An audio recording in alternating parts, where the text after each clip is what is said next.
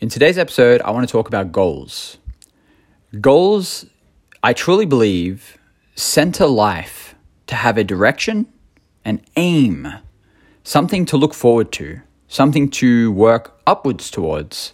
It allows, well, really, it unlocks the perspective of optimism and it guides people out of their current environments into greater environments, greater places.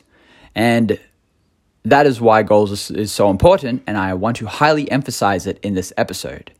Setting up simple, direct goals that are slightly challenging will ultimately make you a better person. And the reason being is because of that. It's because ultimately you're challenged to outgrow yourself. Only goals can do that.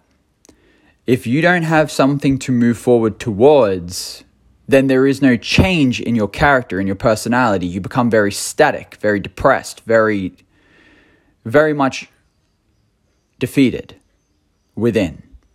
And you don't want that. What you want is to always have something to work towards, which is natural. I think everyone is working towards something.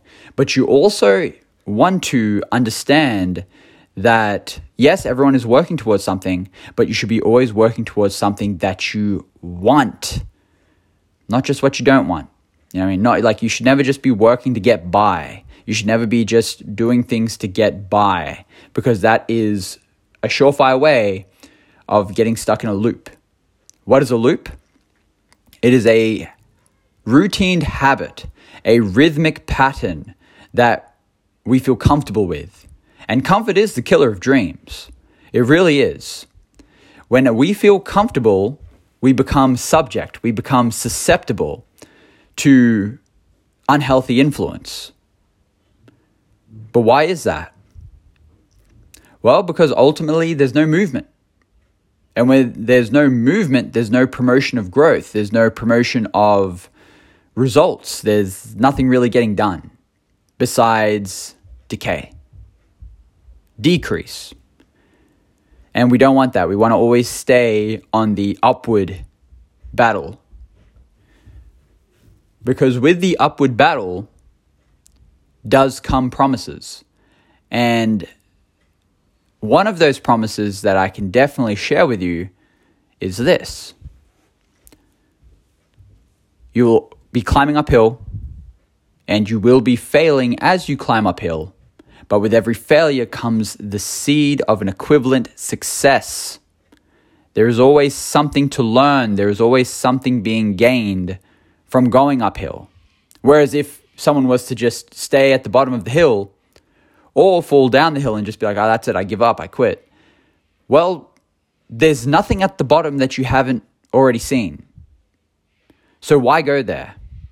Why even fear the battle uphill? Why even, like, why be afraid of climbing up into the unknown? Why do you want to stay near the known? The known has nothing new to show you. It doesn't have nothing new, it doesn't have anything new to give you.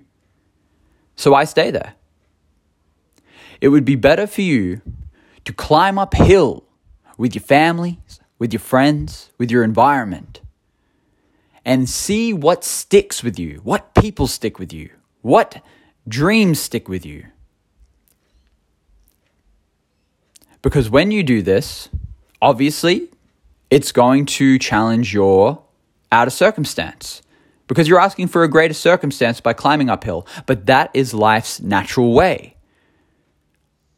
Nature is designed to evolve, to grow, to learn, to become.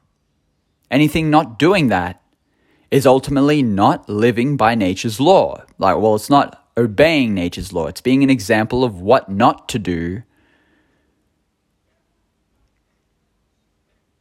And that is not where you want to be if you are a practical dreamer. If you are a practical dreamer, someone who looks at what's in front of them and wonders where they could take it, and then designs specific plans to act upon in order to get from point A to point B, then your main way of seeing life comes down to planting the goals that are going to get you out of where you are now into higher spheres of knowledge and understanding. And as you go along, you'll come to find those little victories that make a huge difference and also serves you to feel like the climb is 10 times worth the effort put in for the climb. A man that falls back down the hill or never decides, like just wonders and never decides to climb, is a man that always lives with regret. By climbing up the hill, by being a daredevil, by being a risk taker, by being the person that's just deciding, you know what, I'm going to go in that direction because I just want to. I feel to, I'm going for it. despite the risks, despite the factors, the equivalent to that is that you make your way out of living with regret. And you become a very courageous and very trusting individual as you go through the process of your practical dreaming transformation.